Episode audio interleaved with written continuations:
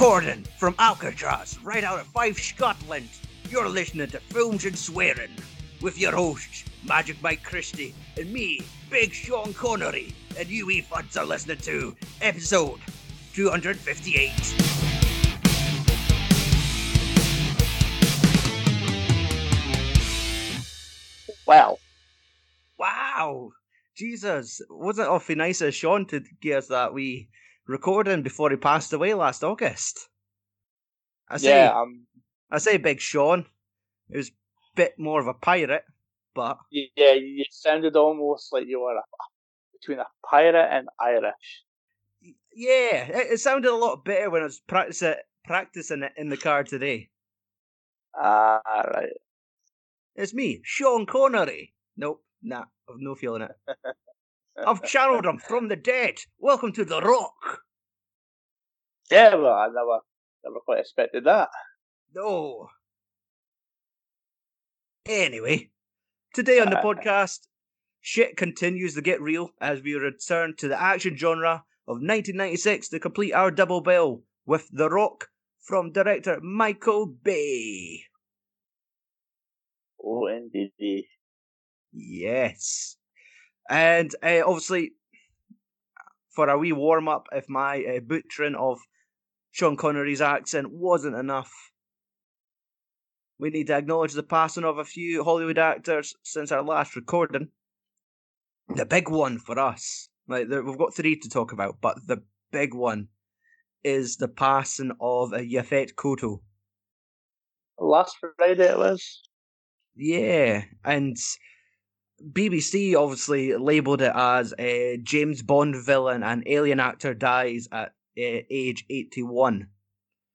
But we kind of remember him more for other films. Yeah. Because that's the guy had quite a lot of credits, but I guess maybe he is best known for playing a villain in Live and Let Die. Fair, I've not seen much of the Bond films.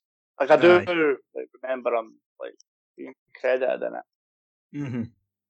And it's always kind of forgetful, seeing that he was in, play the Bond villain and stuff. But obviously, we kind of knew him with Alien and Running Man. Yep. And of course, Midnight Run. Yes. I think of what other fucking stuff I've seen him in and that, but... Well, so they highlighted one of his most notable roles outside of movies was in the US TV police drama Homicide: Life on the Street. Mm. So I think he dedicated a lot of his time to that, but... Yeah. I've seen a lot of people on Twitter sharing photos of stills from a film he done in the 70s with Harvey Keitel and Richard Pryor. Hmm. I can never remember the fucking name of it. Pretty sure it's available on Blu-ray in the UK as well, and it's always a film that I kind of looked at and I'm kind of I might actually track that down and see if it's actually any good. I can't remember what it's fucking called. Aye. Well, it sounds like alright casting. Yeah, because it's I think it's mid-70s as well, so Harvey Keitel, was it 73? Or 73 that done Mean Streets with De Niro and Scorsese? Maybe around then. Must have been there. Mm-hmm. So you're kind of fairly young in that as well. I mean, Richard Pryor was fucking big at the time as well. Yeah. Because that's it. He was... It's really out of the three roles between Running Man, Alien, and Midnight Run, I think he really gets his chance to shine in Midnight Run as Agent Mosley. Yeah, just how he gets pushed to the edge so much with Robert De Niro's character, to just where he steals his identity. And everyone just fucking falls for it. And whenever they're who are you supposed to be? He's I'm Mosley! And he's fucking snapping his sunglasses and... Yeah. It's a fucking pinnacle role. Other than Running Man, where he's cutting about in yellow spandex. And then, obviously, Alien was probably Did you say Alien was his biggest role, like as Parker? Maybe. That definitely got to be one of the most significant, like, outside of like that, this Bond film. Because that's it. He's there for like one of the most memorable scenes in fucking cinema history, like the chest burster. He's right there, and like in all, like obviously it's the whole crew are, but in all the photos, it's the look on his face, the look of what the fuck am I witnessing? Yeah. But it was definitely, it was one of those things where it's like, it was sad to see his name pop up on the news feed. Yeah. I think as well, like, whenever I'm on like Twitter and I see like an actor that's got like a significant age and I see they're trending and I'm like, no. Yeah, exactly. Really. And I immediately will go and fucking look just to make sure. And do you notice the common trend when you click on it? And it is a false alarm. There's always this gif of Denzel Washington, like putting a hand to his chest, going "phew," and it's like the amount of times where it's like Ric Flair, like oh fuck, click on it, and it's just a gif of Denzel going "whew," no. And then earlier this week, we found out about George Segal, the U.S. actor who was nominated for his performance in Who's Afraid of Virginia Woolf. Passed away at the age of 87 due to surgery complications. Poor bastard died on the table. I think, like, obviously, like Michelle watches like the Goldbergs and all that, and I told her yesterday morning, I was like, oh, I think the grandpa of the Goldbergs like died, and she was like, oh, I'm thinking, like, fucking. Obviously, we spoke about him briefly. And the Cable Guy podcast, because he played Matthew Broderick's dad. And what? The Cable Guy. Cable Guy? Wait. He was Matthew Broderick's dad. How did I not see that? Okay. Because I said this guy is like a heavy TV actor. Like, the majority of his credits is series, and it had like sporadically like little films in between it. Now, obviously, 120 acting credits altogether. But the ones that kind of jumped to the front when I was scanning through his IMDb was 2012 and the Look Who's Talking trilogy. Yeah, he played fucking Albert. Mm-hmm.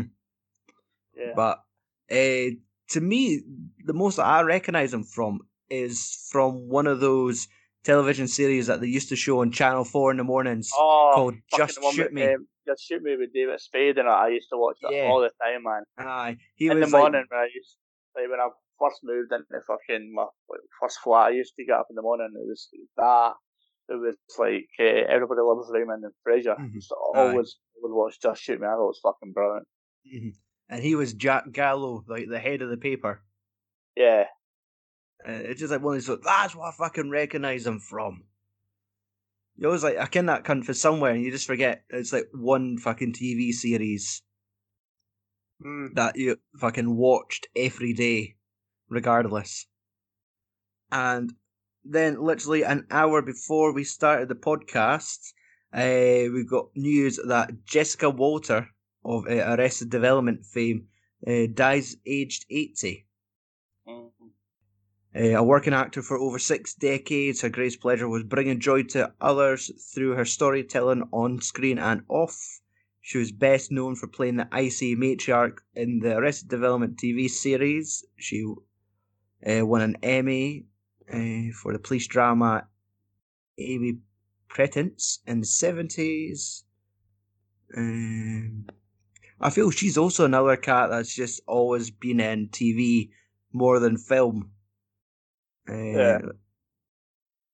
Okay, let's see. She was in a Clint Eastwood film in 1971, his directorial debut, play Misty for Me, which earned.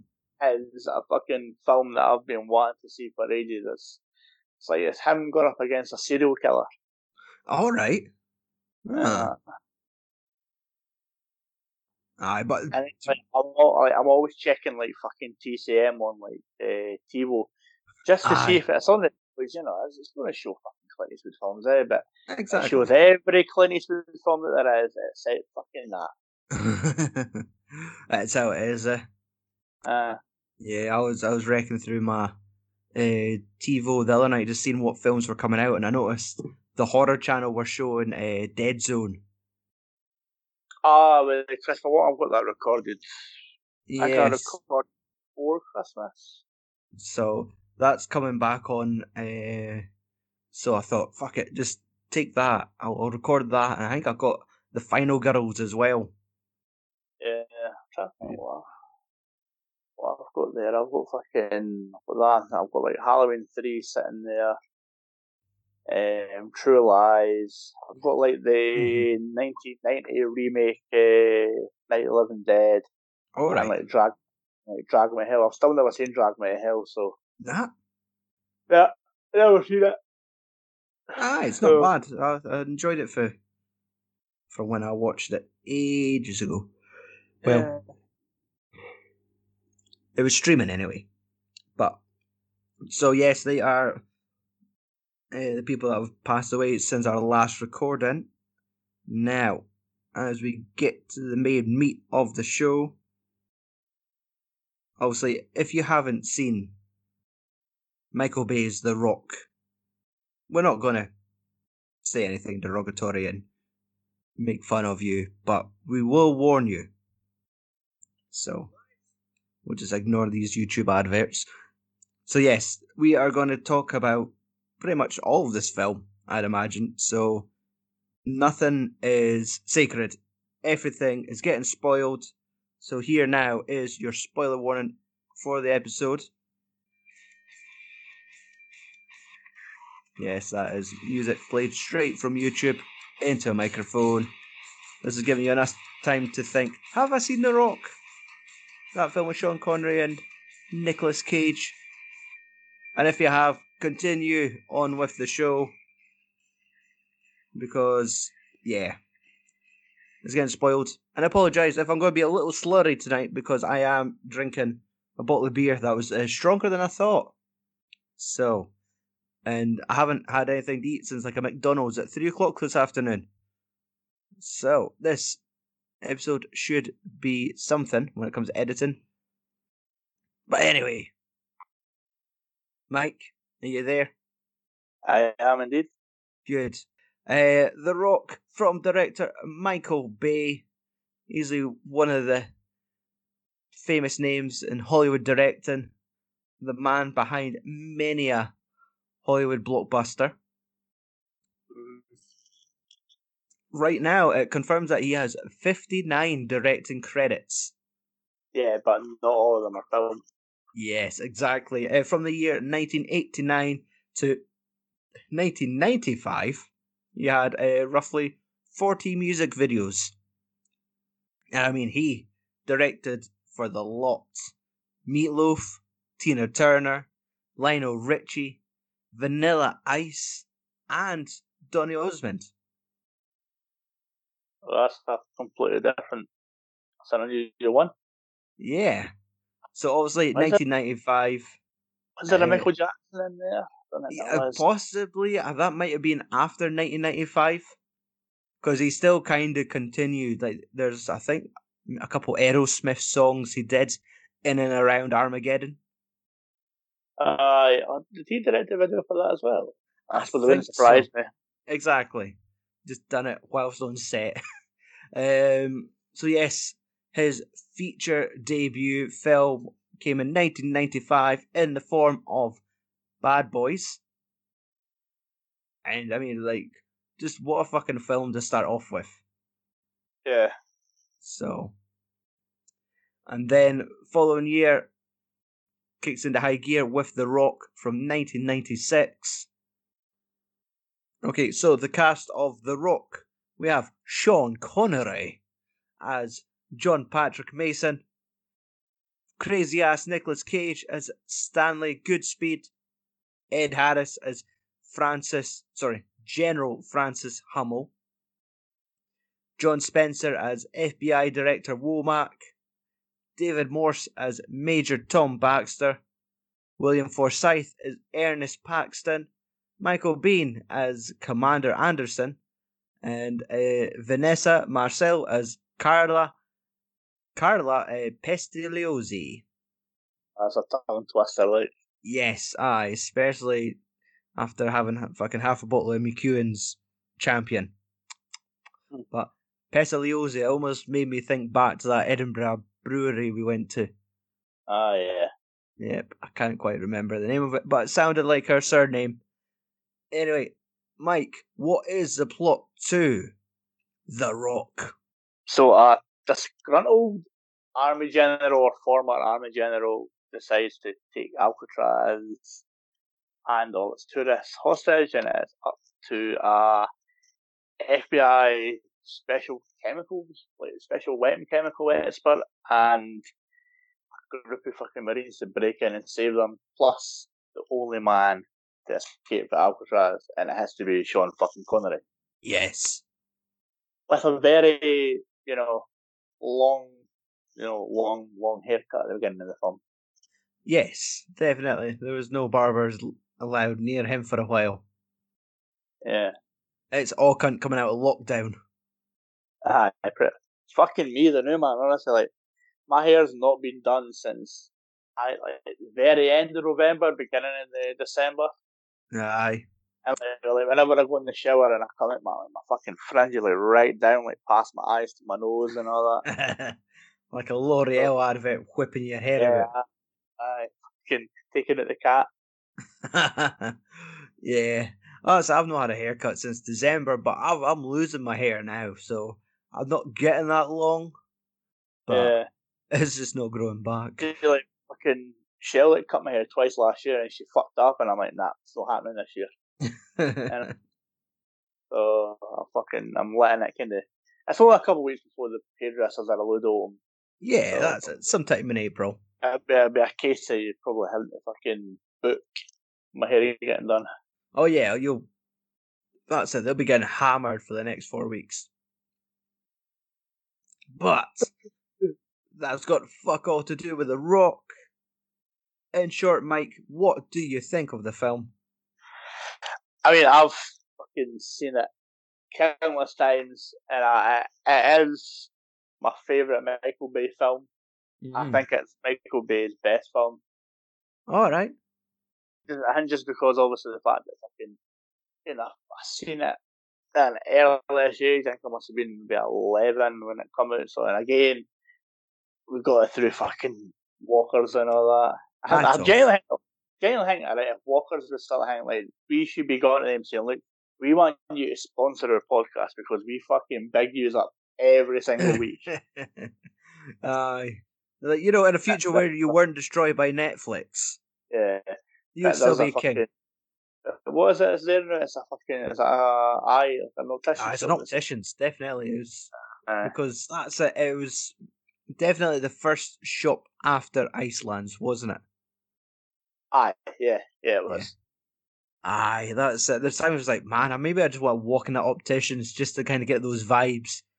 They'd be trying to sell me glasses. No, I'm just thinking about videotapes, Hen. It's all right. I'm trying to think because when you walked in, there was a wee cabinet as soon as you walked in, and that had like your ex rental they were trying to sell and all that. And I remember they had the horrible plastic cases.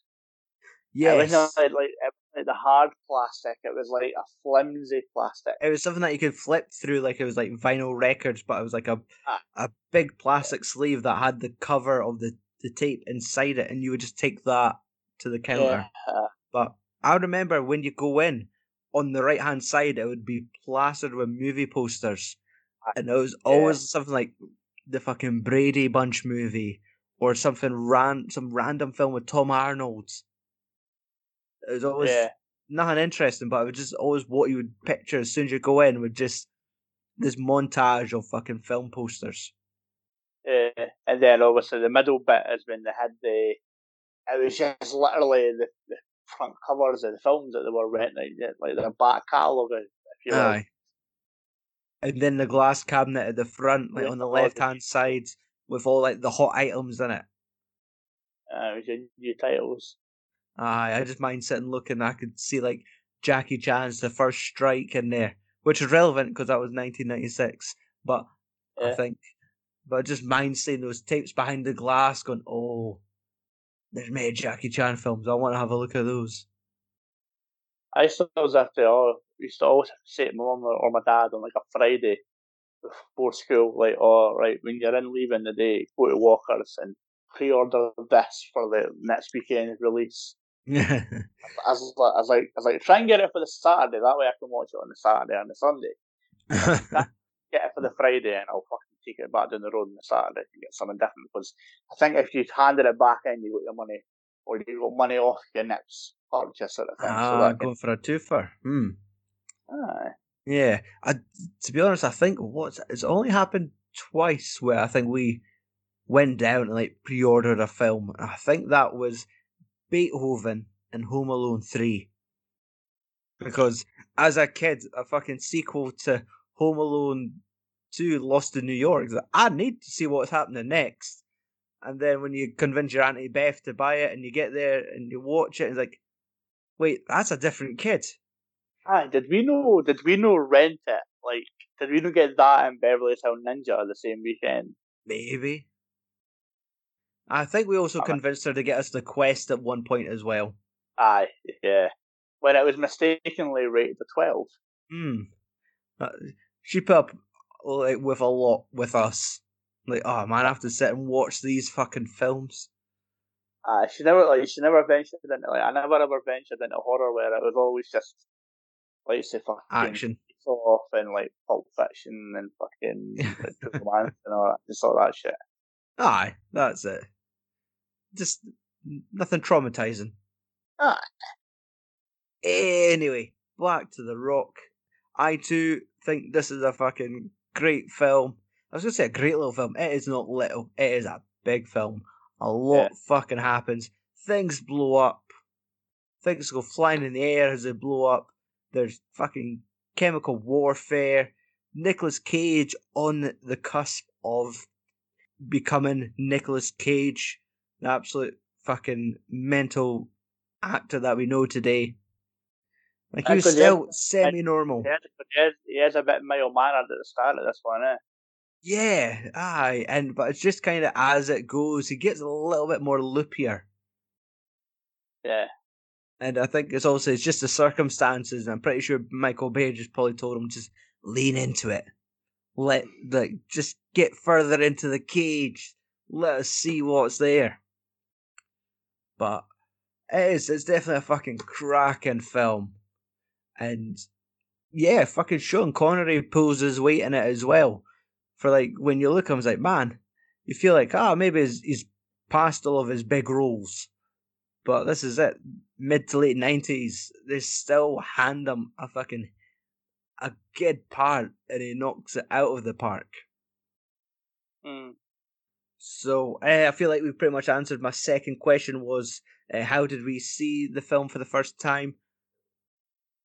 And I feel like at that stage we were either renting it for Walkers or someone was giving us a copy of it on tape. Yeah. So, and that was it. That was definitely like a Saturday night movie in my house where we're like, right, we've got it. This is our evening. And I never remember my sister being there, but it's definitely like I would be there watching the film, and it would just like, I'd imagine my mind would be blowing watching fucking films like this, because that was 1996, so that would have been its cinema release. Yeah. So let's see. Yeah, so I would have been at least 11, so maybe 12 by the time we got to watch it on tape. Yeah. So, one thing I always remember about The Rock is that I always remember this being the last film that Don Simpson produced. Okay, I'm not familiar with that name. So, like, in the 80s and 90s, and all, like, see your Beverly Hill Cop, your Top Guns, it was Jerry Bruckheimer and Don Simpson. It was always like, can they re-enter the road with the lightning? And the lightning, of course, aye. Aye. That was Don Simpson and Jerry Bruckheimer. Okay.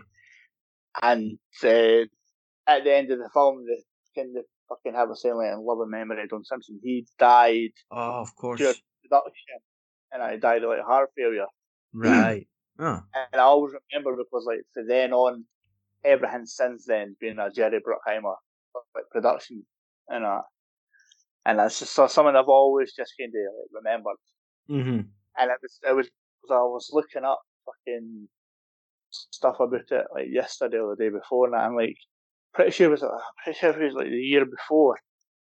His like agent or something along the lines died in like suspicious circumstances, like in his like fucking apartment sort of thing, or right. something, or like his garden or something like that.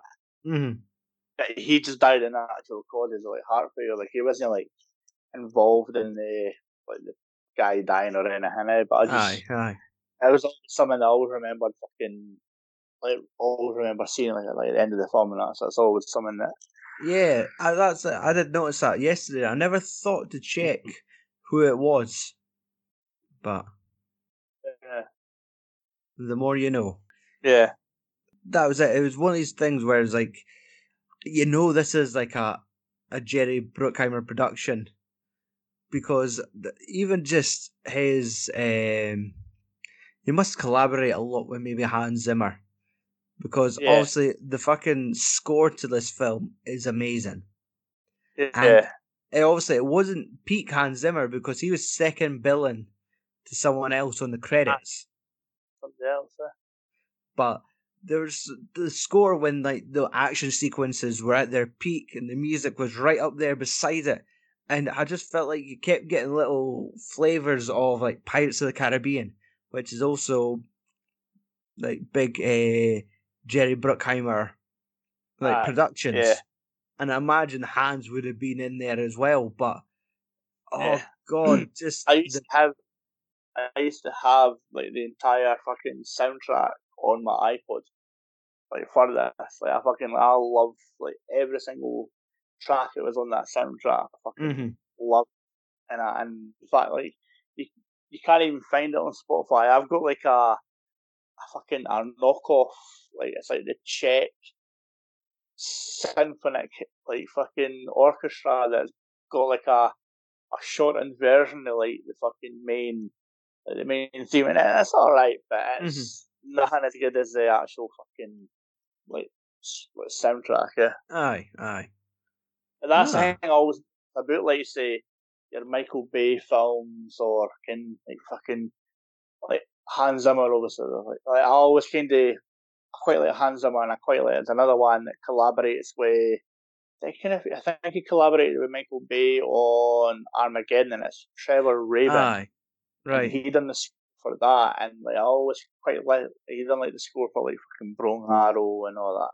Yeah, and like I simply always say like fucking like, I could be like in my work like closing down like my kitchen and stuff, and I'll put on like a playlist that's got all this stuff on it, and like fucking people like, what the fuck are we listening to? Yeah? And I'm like, shut up! That really good bit coming up, so shh. So I appreciate that. I'm clearing counters to the crescendo of. Like, missiles be launched into San Francisco. Just work with me here. Yeah. And that's it. But through the fucking film, like, it is a fucking bona fide blockbuster. The action sequences, but the music matches it so well. And you can see how it evolved into, like, Armageddon, because you almost slight similarities to it, too. But, fucking hell, Hans Zimmer was just... like, just evolving. Like, just right in front of us. Like, the music fits the tone of the film because the music has slight fucking, like, army, like, an army kind of fucking feel to it. Aye. Kind of like, when it's, like, fucking kind of like the in the score for fucking Die Hard 3, like whenever you see Jeremy Irons. And it's like this whistling like in, like we are playing. Yeah. Like, it's like that. Like it fits with the film so well. Aye. And that's it. We should probably take time to talk about how fucking good Ed Harris is in this film. Yeah. And like also the whole film kinda opens with him. And upon watching it now, because to be honest, I think I've hardly seen this film since I was a kid. Watching it now, I realize they weren't killing everyone in the military base. Yes, they were wiping them out, but it was fucking tranquilizer darts or kicking cunts down staircases, but no one was actually getting killed. Yeah. I kind of realized his whole purpose this time. And it's one of these things where, he isn't just a crazy general. There's a purpose to, all these covered up deaths, the families of the victims. It's holy shit, there's real thought. That sort of thing, eh? Mm-hmm. And that's there is reasoning behind his actions. Yeah, you kind of obviously as the film kind of goes along, you obviously as a kid you didn't really pay attention to it. Obviously, when you watch, if you watched it for the first time, just say you watched it for the first time in the last couple of years, you would probably figure out that he might not do it, and he might get cold feet, and he isn't actually such a bad person. Oh, well, that's it. I mean, bang in the middle of, would you say, maybe the second act, when you've got the bath, the shower room confrontation between Ed Harris and his team against Michael Biehn and his team. And when the shit hits the fan and he's just screaming, hold your fire, hold your fire. He doesn't want fucking more deaths out of the situation. He just wants justice for the fallen. Yeah. I'm pretty sure he would be happier just taking them for fucking mere prisoner sort of thing. Eh? Exactly. Just have the upper hand. The other commodity of this film is the choice of threat. They're choosing to fucking initiate the attacks with is that fucking sarin gas or whatever it is they call it. Aye, that's fucking terrifying. I always remember as a kid I looked cool as fuck because there's these giant green marbles, these big capsules of gel, and only when they're broken and it just absolutely destroys the person closest in that same space. And you see that in the opening sequence when one of them accidentally drops the capsules, they break, and then you've got David Morse quickly seal them in the room, and the guy just bubbles up. Yeah, it's a nasty, what was it? The fucking, obviously when they talk about, obviously when you get to the introduction, fucking, Stanley Goodspeed and that, because he's the FBI's, chief fucking, chemical weapons expert. He kins what it's all about and he kins what it does, and basically fucking eats away and then it fucking breaks your back sort of thing and all that, and it's a fucking nasty sounding thing. Kind of reminds me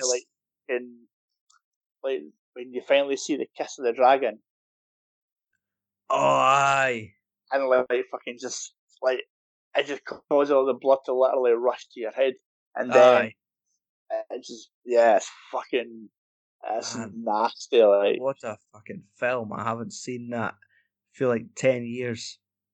Let's not get sidetracked. But, yes, the guy, that dude in the first sequence, when he's there, and, you see his face all bubbling up, but it's his hands.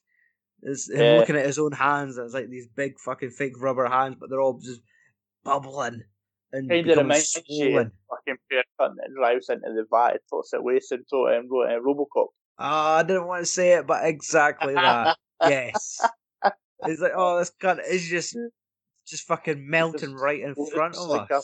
It's like a lasagna that's been left in the microwave too long. It's just the fucking sound it makes as it gets chucked in the brown bin. But, it is. Because we don't see the effects of it a lot. You've got that in the beginning of the film, so we could see what type of devastation comes from it. Then you kind of get the explanation in the middle where Stanley Goodspeed explains the fucking range, the effects, and then it's at the end when Stanley fucking rams one of them into, was it Fry's mouth? Aye. And you're just thinking, oh, fuck. That first dude was just in the same room as that chemical, and look what happened to him. Like, this cunt, like, he needs fucking Robocop to run him down to get him out of his misery now. And it's just ugly, but it's just so fucking, like, as a kid, it just looked cool because it's like, oh, it's like fucking rows of big green marbles. I mean, nowadays it just looks like fucking stalks of anal beads. I've genuinely never ever looked at it that way. Yeah, it's like, and you don't want to drop those. It's the scene where, like, because you say that now, like, oh, I'm going to get into this fucking image of that in my head whenever I see Stanley telling fucking Sean Connery, be careful where he's handling it. It's like, oh, going to bend him here. Oh, well, that's it. Like, imagine looking at a boy's pus as he shoved one in his mouth at the end. You never go ass to mouth. Oh, no. Oh, no. Oh, anyway, no. Let's switch over to talk about Sean Connery, because he is a fucking riot in this film. Yeah. I do get a good laugh at him, like. Aye. Because like, there's a certain, like, mysteriousness about him. Like, you never get the full just, like, why he's in the jail and all, like, fucking. Mm-hmm. Because he never tells anybody, like, I suppose I've not really asked as much. Yes, he's just so mysterious. Also, when you get an introduction film, you've got, like, the slow-mo shots of, like, the keys jangling and, like, the fucking ball and he's like, it's like the perfect, like, introduction. Like, you've got fucking him walking with, like, the close-up shots of him in slow motion, and you've got, like, William Forsythe and fucking the guy that plays Womack, like John Spencer, like, telling you fucking what he's done, like how they're all like, fucking sweating, twitchy arseholes going, oh, they can give this guy an inch and he's fucking out of here. We've got to be careful. We can't trust a fucking word he says. And literally, when they give him a fucking quarter to, I reckon, was it phone someone that cares? And he's like, oh, and it all started coming back to me. He's like, oh, he uses that. Like, he uses that to break the double-sided mirror in the fucking interrogation room. He just by fucking jump, like, just chopping it with his seat to get, like, a sharp edge. And it's just that great shot where he smashes through it and he looks through and goes, Womack! And it's like, I fucking knew you would have been behind this. Yeah. I do love, like, Nicolas Cage's character. Like, the dude is just like a chemicals expert. And my memory of, like, the opening sequence where they get the package for, was it Bosnia? Yeah. I remembered it as, like, a practical joke, Hayes and the new guy, because it was him and the trainee. But I bet it's like somebody that fucking he actually works in the office with. Mm. I don't think he is a new guy. I think he's been there for a while. But anyway, But it's just when he's playing with that doll and it starts, like, fucking expelling a gas and, like, oh, shit. Like, it's literally like, stop what you're doing and just watch this fucking film. And you're like, oh, fuck. And, like, they open up and Nick Cage is like, it's full of C4. It's like, okay, maybe they're not hazing the new guy. Maybe this is real. Like, the dude's gloves are melting in front of him and everyone's freaking out. The fact that it's like, they're pointing to, like, the fucking the syringe in the cabinet saying you need to, like, get this in your heart, and the fucking thing is huge. It's like, this is not Pulp Fiction, what's going on? And you're just thinking, it's like, I was convinced that, this is just a practical joke. They're just winding him up. But what if he does stab himself in the heart? And just thankfully, with the quick thinking of Stanley Goodspeed, he stops it. And, like, the whole thing was like, right, we need showered as well. We need to get the water down. And it's like, oh no, we've got issues with the plumbing. And they're like, what? Really? Now? Is some kind of having a shower somewhere? What's going on? How's the pressure gone? But it just, like, obviously quite a rough day at the office. And then it cuts to him sitting at home. At first you always think, he's sitting in the scud. But no, he just sat in his fucking underwear, playing guitar with his young prom queen. I was going to say bride, but that's later in the film, really. Yeah. But there's all these wee little niches I like about the character. How like he's this fucking vinyl collector, that a fucking giant Beatles fan. I feel like this must be just all like whoever either wrote the film or if it was Michael Bay just added like just all these little characteristics. Just like let's just kind of make him a bit of a geek. He loves like how his fucking colleague was going on to him. It's like, man, why did you pay that for a vinyl? Just get a fucking CD like the rest of us. And he was like, no, like this sounds better. I was like, man, this was before the fucking term hipster was coined. I know. Because that's him. Like nowadays, everything's vinyl. Like, I reckon like vinyl sells more than what CDs do. Probably, aye, definitely. Like that's it. People will still buy them, and like I have like a fucking record player in my room, packed in a box, and I'm still just trying to find the perfect space to kind of display it. And then I could sit and listen to all my fucking John Carpenter soundtracks, like a fucking little vinyl nerd myself. But it is definitely a fucking expensive hobby. And it is probably hipstery as fuck. But it's just like, oh, imagine the thoughts of getting Halloween 3 Season of the Witch soundtrack on vinyl. Woo-hoo-hoo. But no. That's stupid money. But anyway, less about that. More about Big Sean. It has to be the bit where also when he fucking...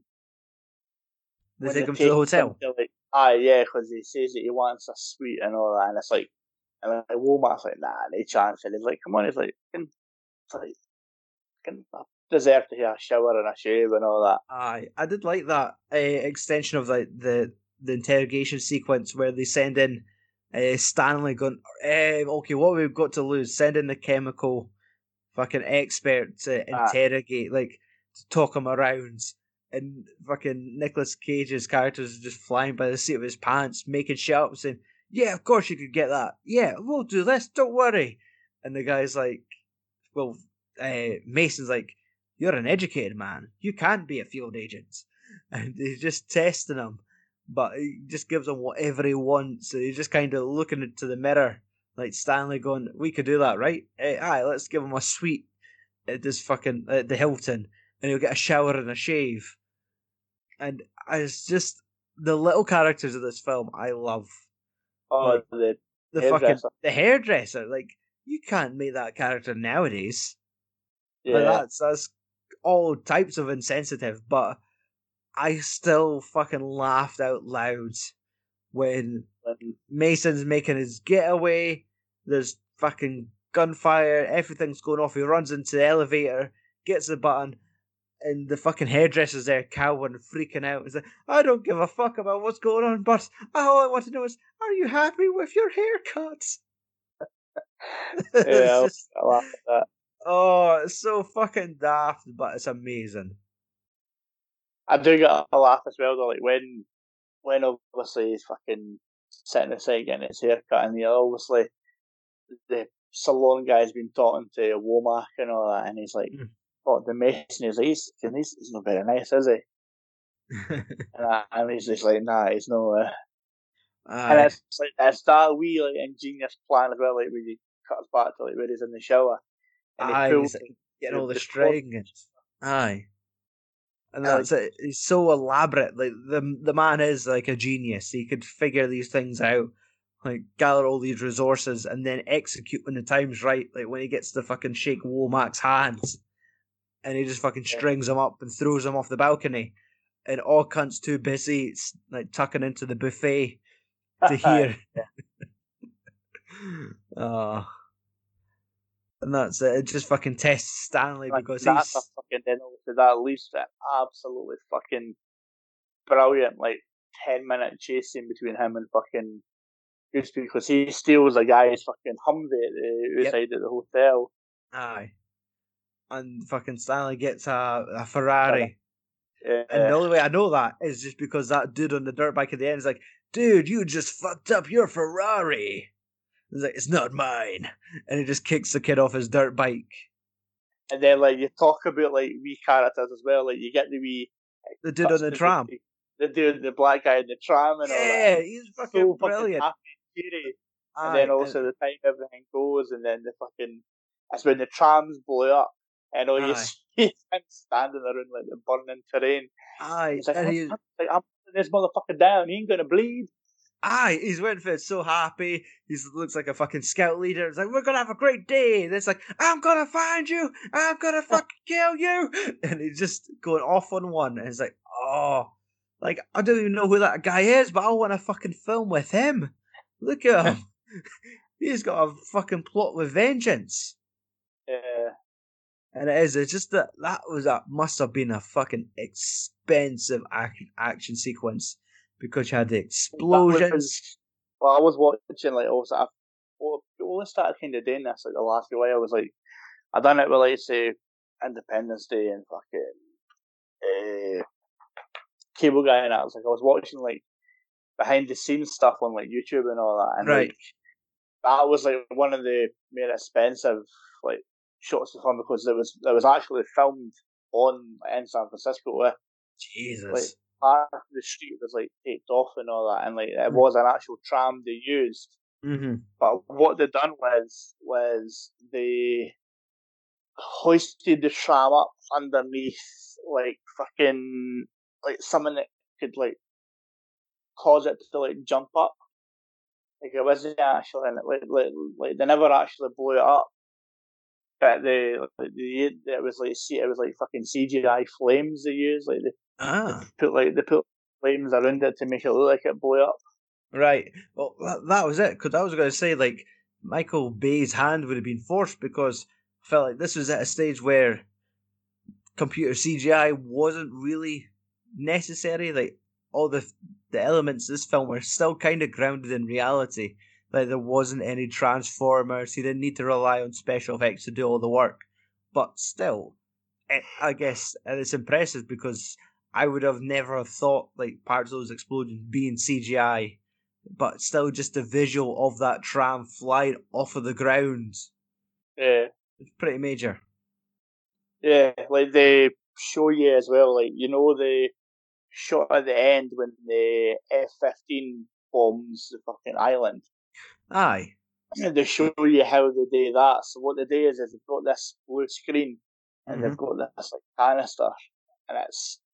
There's a camera. I think it was Los Angeles is, like, highest fucking construction crane, right? And the camera looking down, and, like, they make an explosion out of barrels. And what they do is they take that explosion, and then they fucking digitally put it on a person. A person's actually would use, like, a helicopter to, like, fly to the island and, like, take, like, tracking shots. Yeah, and they layer the fucking explosion over, like, the photo of the fucking island and all that. So complex. I know, and it's like they thought, oh, like, this new wonderful technology, like fucking Microsoft Paint and all that. And it's like Microsoft Paint. Oh, that's it. The fact that you said blue screen, like, just dates it itself. Yeah. Like, the fact that everything now is behind a fucking green screen, but that's it. They definitely did start with blue screens. Yeah. Wow. And, like, as well, like, the scene where, like, Stanley's fucking holding the glow sticks, the signal, obviously, like, that's actually a stunt double that's, like, holding sticks on the ground, and, like, the F-15s are coming towards them, they're all digitally put in. Ah, right. Because that's a fucking, I would say, is a real iconic shot of the film. Yeah. Because it's like, at the moment, I was like, right, okay, look, just bomb Alcatraz. And he's there with the fucking flares trying to cancel it off. And it's just him, the flares, the smoke, and then the fucking fighter jets shooting past him. Like, there's like, man, this is a Michael Bay film. But I always forget that there's, like, one pilot like, shit, too late, I've already just prematurely fired a missile. You just get to see that fucking shot of Nick Cage's stunt double flying into the water. Yeah. Then obviously, like, tracking back to like the whole like Mason's escaped and that, like when they do catch up with him, they're going to also put him back in the cage and all that. But then he's then like getting briefed with Michael Bean's character about like the how we get into Alcatraz and they've got the blueprints and that, and it's like it's fine. It's like I'll come back to every time I'm on the plane and Womack's like, you're not gone, eh? That's it. Like, I need to be there. I need to fucking memorize like where the fuck I am because it could have changed. Mm-hmm. And that's it. It was like opposite story when it comes to Goodspeed. It was like, right, you're going on an island too. It's like, no. I thought I was just here for intelligence. It says, no. Yeah. You're on the island as well, pal. And it's just such an elaborate way for them to break into Alcatraz, where it's like, right, we need you to fucking do a wee tuck and roll through the furnace to get to the door. And you're just thinking, what? And you've got fucking Mason putting on his tammy, like his getting very... And it's that scene before he does that and he talks about it and it's like, oh, it's like I'm sure like fucking he's Mason, like Goodspeed said to him about, oh, you'll be used to like kind of like when he was in like prison and all, like this type of time is obviously in plenty of folk trying to get done. He's like, but Kenny's like, luckily for me, I think I've lost my sex appeal. Oh yeah, they're talking. There's like a fucking joke about gang rape. Yeah, and I was like, Jesus Christ. Let's add that on the list of other things you cannot make a joke of nowadays. Like fucking getting gang raped in prison, and him losing his sex appeal because they're not passing him around the cell block. But oh. It was just that iconic moment of where he does his little tuck and roll through, and it's like, oh great, now he's just fucked off. We've lost him. Like, we've given him his chance, and he's out of here. Then he just cracks the door open, and he's like, welcome to The Rock. And you're just like, man, this fucking film. So then obviously that kind of leads us to the infamous fucking toilet standoff scene. Oh, yes, aye. The funniest thing about this scene is the fact that it's garnered some sort of, like, fucking folklore and, like, inspiration and stuff, and it was used as an actual mission in the campaign in Modern Warfare 2, like, they're in the Gulag and stuff. All right. And it's like, they've actually, I think it was, like, Activision coming to say they used that scene as like inspiration for like that mission level was it's in the fucking like there also is a scene where you're like, trying to get out of the fucking like the prison basically. Aye. And you've got like a ranch but you've got like soldiers shooting down at you so like fucking up above and all that. Right.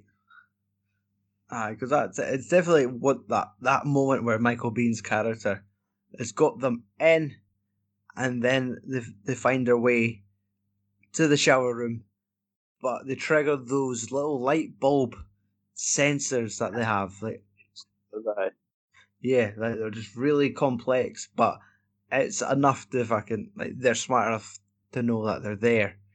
And it's just a standoff. Like Ed Harris has it right. It's like we've got an elevated position down on your team. Didn't try anything. You're fucked. And what was it? It was like some kind of leaning over a ledge and there's just like bricks falling and it gives the impression of gunfire and this fucking team just freaks out and fires. Yeah. And it's, again, slow motion goodness. Just people being riddled with bullets, dying in slow motion. And then you have the terrified expressions of like Mason, Goodspeed, and that one like Hispanic guy that's not to leave their side. Yeah. Until he does, only to get shot between the eyes. And it's a like an iconic sequence, but it's a fucking bloodbath at the same time. Yeah. Like one of the points as well as obviously like there's no really talked about the actual like group of Marines that fucking Hummel's assisted to sail with. Aye, because that's it. You've got a few characters in it.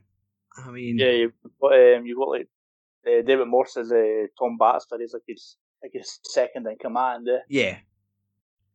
Then you've got the janitor for Scrubs. What was it, John C. McGinty or? I always forget he was there. Mm-hmm. Then that black dude, Tony Todd. Yeah, and, fucking Candyman. Captain Darryl. Aye, Captain Darryl. Aye, and that's it. It's him and the other guy, Fryer, like the two wild cards.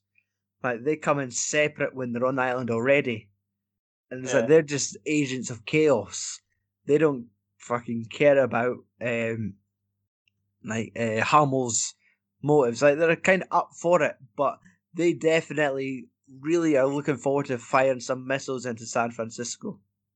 Yeah. Like, this is like, oh, I definitely, I've got a fucking hard on for this. Let's get it done. And the other dude, was it? Oh, it's something Bovine. Oh yeah, I can remember. Yeah, the other young black actor. Aye.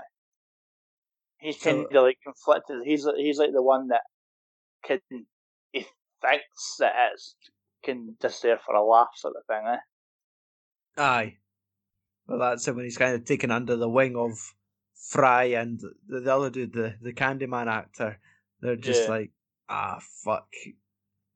Between a rock and a hard place of who do you side with? Yeah, because obviously he's like, with Fry and Darryl, they're the ones that are like, wanting them to fucking like, want to chase him up on like the deadline for the money and all, and like Frank and Bastard are kind of patiently waiting because I think Bastard and Hummel Kins at fucking like they were never going to get the money in the first place, and it was kind of like they were never going to do it anyway. Well, that's it. I think they were probably hoping to get the money, but yeah, I don't think they actually wanted to cause more damage, like cause any fatalities out of it. They just really wanted to force the government's hand. Like we but that's have, what that's what I would say. They like we bluffed. They called it. And yeah. So kind of they've been caught basically. Yeah. Mm-hmm.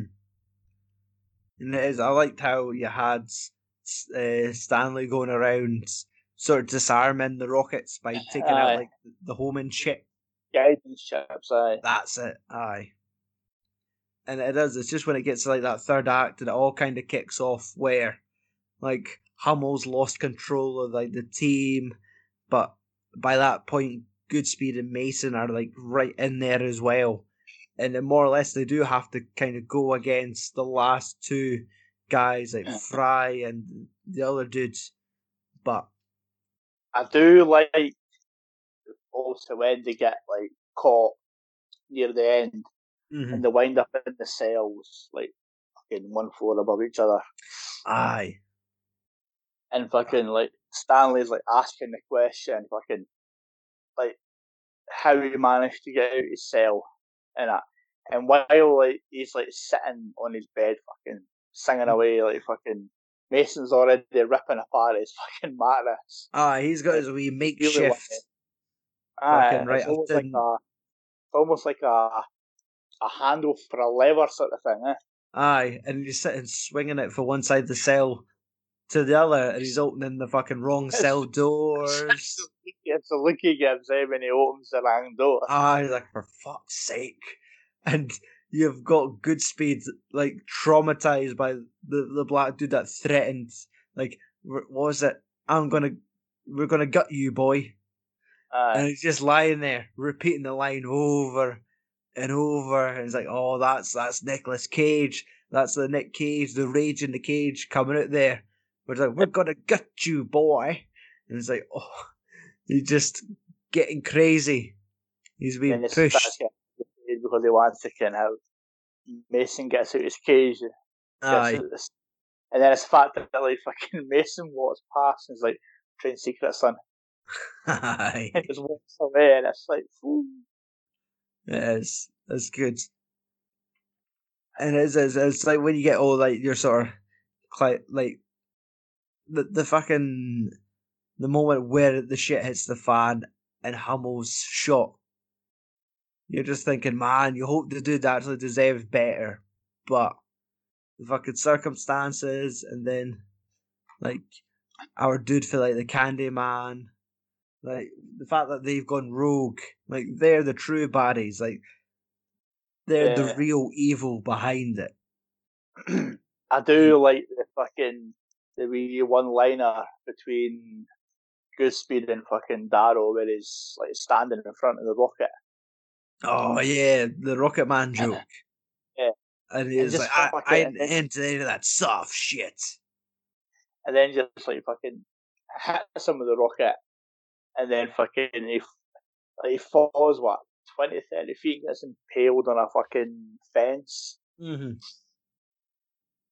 It was a good payoff. Like, that's it. Even though I haven't seen the film, what, feel like 10 years, I always remember the Rocket Man gag.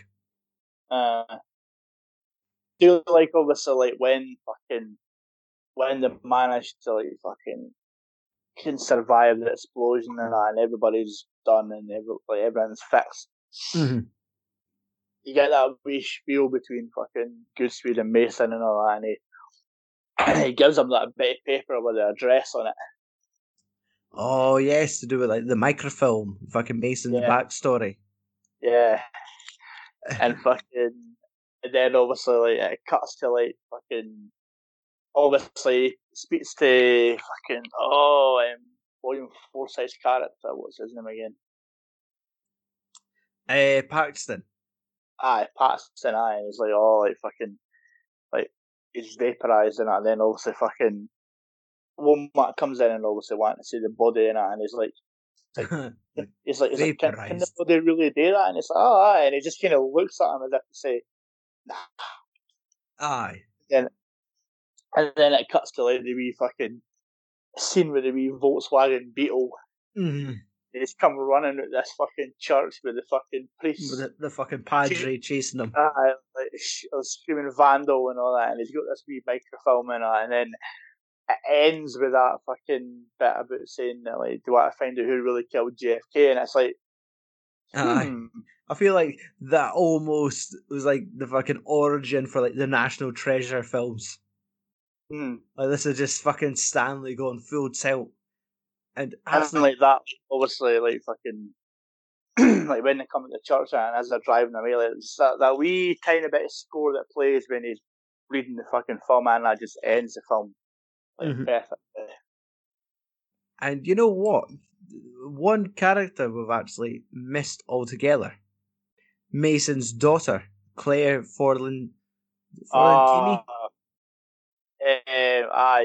She was in Mallrats. Yes, and in 1996, that was kind of shit. When did Clerks come out? Wasn't Clerks like 94? Then Mallrats 96. Mallrats were 95.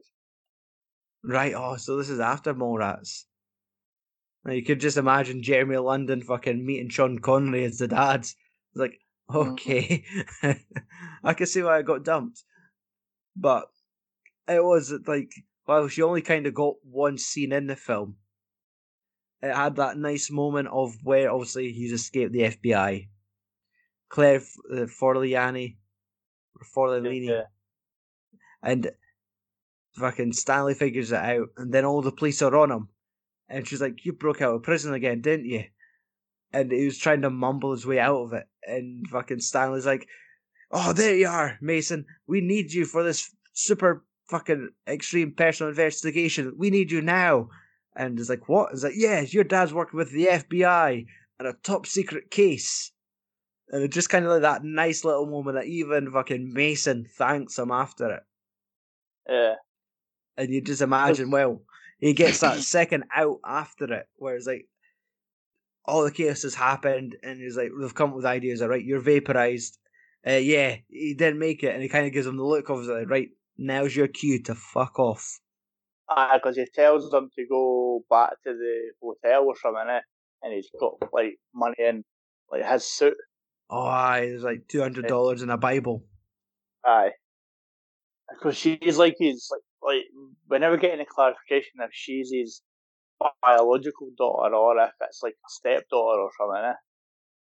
Well, I gave the impression it was biological, because it wasn't like he broke out of prison, went to a Led Zeppelin concert, and shagged her mum. Yeah. Never met her until like there's a photo, and then it was just like fucking Sean Connery shows up 20 years later. Yeah.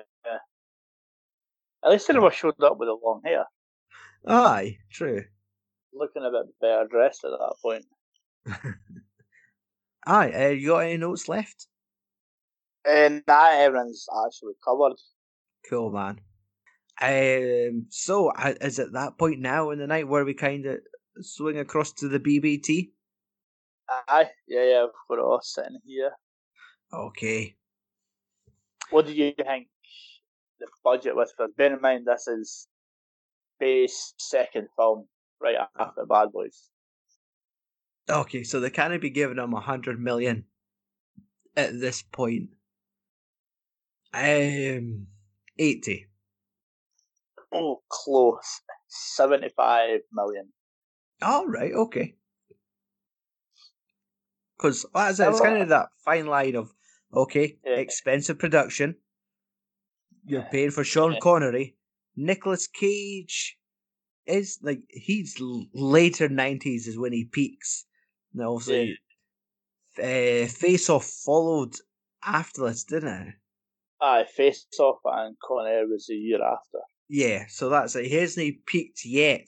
So his price would have been slowly going up, but obviously, I bet they still paid a pretty penny to get Sean on board. And then, of course, all those expensive action sequences. So, 75 is reasonable. I mean, I'm actually like intrigued to go back and look at what his budget was for Bad Boys, and then look at what his budget was for Armageddon. Also, we covered the BBC Armageddon a bit. Fucking, I'm sure the budget in Armageddon was like fucking at least at 100 mil. Mm-hmm. Or close to it anyway. What do you reckon? Do you reckon it made back its money? Had to. And I've done a quick Google. Bad Boys was 19 million for a budget. 19. Not bad, like. What was it? Say box office? Because that made a lot of money as well. 141 million. It's all right. What's that? 100 mil it made. Yeah, 120 on top. So, right. So for this, for The Rock, had to have been. $250,000. Wait, what was the... Was it? Did you say domestic or was it worldwide? Ah, domestic. Okay, domestic. 100 million. A bit there. Domestic was 134 million. Right, okay. And then global was 200.9 million. Yeah. So it made 335 mil. Decent. 35 mil budget's not bad. Consider in the 90s that's considered a huge bit of profit. Totally. Three bits of trivia here. Okay. Arnie was considered for the role John Patrick Mason. I could kind of see that. He pulled it. I can't remember what fucking reason was he pulled it for. But he has come out and said that fucking he regretted it because of like how fucking big the film was. Aye, totally. And then he kind of almost plays like see that film he done with Stallone, that Escape Plan. He's kind of almost got same story arc. He's got like a mysterious background that he didn't really kind of feel like about. It was Don Simpson was the key influence on creating the character of fucking Francis Hummel after seeing a TV special like in the early 1990s about fucking an army colonel that like was like doing stuff for like getting justice for like fallen comrades that weren't like acknowledged and like the families weren't looked after. That was his key basis in creating the character of Francis Hummel. Well, that's it. You definitely sympathise with his character. And when they kind of explain what was going on when people doing these secret missions never got fucking any compensation for their families, is like, right, enough. Like, he had a good motive. I still think it's fucking cool, the fact that, like, when he's having that conversation with all these fucking big heads of, like, the army and the FBI and all that, and he's, like, giving away classified fucking information like it's fucking nothing, eh? Aye. We're talking about the fucking offshore slush fund. Aye, and, yeah. Like, this is, again, the fucking second film with Independence Day where they fucking drop Roswell as well. Aye, yeah, aye. The third one is probably one of my favourite ones, actually, was that Sean Connery insisted on having a cabin brought to the fucking, like, Alcatraz Island, because obviously they filmed on Alcatraz Island. Mm-hmm. Because they didn't want to have to keep travelling between that and the mainland all the time. Right. Yeah, obviously, because it's Sean Connery. Sean Connery gets what he wants. Aye. Like I said, I always remember this one brilliant, was there not like a famous outtake where there's like it's the scene where he runs to the elevator door. Runs to the elevator, and as the door's closing, in actuality he's pressing the button and nothing's happening. And he's just like, fucking close. Oh, I need to find the outtakes. It was a brilliant moment where he just loses his temper at the fucking elevator doors. Oh my god, there's a fucking... And I was looking up, like, behind the scenes stuff last night. Mm-hmm. On the list was like fucking... Where is it? Like, there's like outtakes. And I'm going to have to watch it after this, like... Well, there you go, outtakes/bloopers. I'm going to have to watch it after this, like... Aye, because it's a fucking priceless moment I've kind of seen, like, taken from there and just shared, where it just, he gets there and he's pressed and nothing happens and he just fucking loses it. Aye, so, yeah, that's some fucking trivia, Mike. I know. Anyway, next time on the Films and Swearing Movie Podcast, we're concluding our 1996 season with the horror genre. Can you guess which iconic horror film we're going to be covering? Hit us up on social media at FAS Podcast and at Mikey Van B for Twitter, Instagram and Letterboxd. Let us know what you think we're going to be talking about. But ladies and gentlemen, it is that time of the night. Bugger off and tune in next time.